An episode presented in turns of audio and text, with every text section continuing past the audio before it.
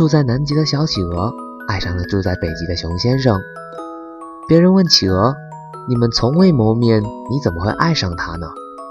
企鹅揉揉眼睛：“我也不知道。我听说他有厚厚的外套，游泳也很好。我们虽然没有见过面，但至少我们有相同的喜好呀。我们都能耐得住严寒。你看，连这一点都一样呢。”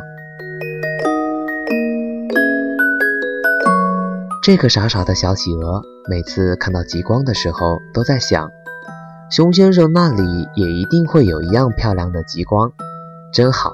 我们虽然分隔两极，但是我们在一个世界呀。想着想着，他变得勇敢了起来。他开始清理自己的生活，从冰川中醒来，朝着阳光微笑。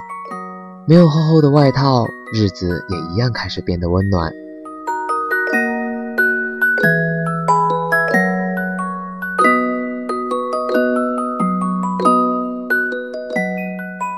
小企鹅和熊先生可能永远都不会见面，可他却因为他变得不同了起来。你看，很多人都不知道，在某一个不经意的瞬间，你可能已经改变了很多人。生命充满了遗憾，可遗憾又何尝不是一种温暖？重要的不是你真的活在我身边，而是你是我力量的来源。有人问：那后来呢？小企鹅见到了熊先生了吗？还没有呢，但他丢了漂流瓶去他身边。和他一样，小瓶子可能永远到不了北冰洋，但生活总是需要一份希望。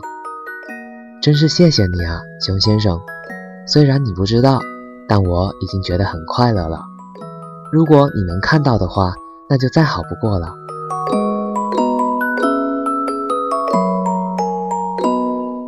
故事讲完了，讲得很破很破，只是想说，希望大家每一个人都能遇到这样的熊先生。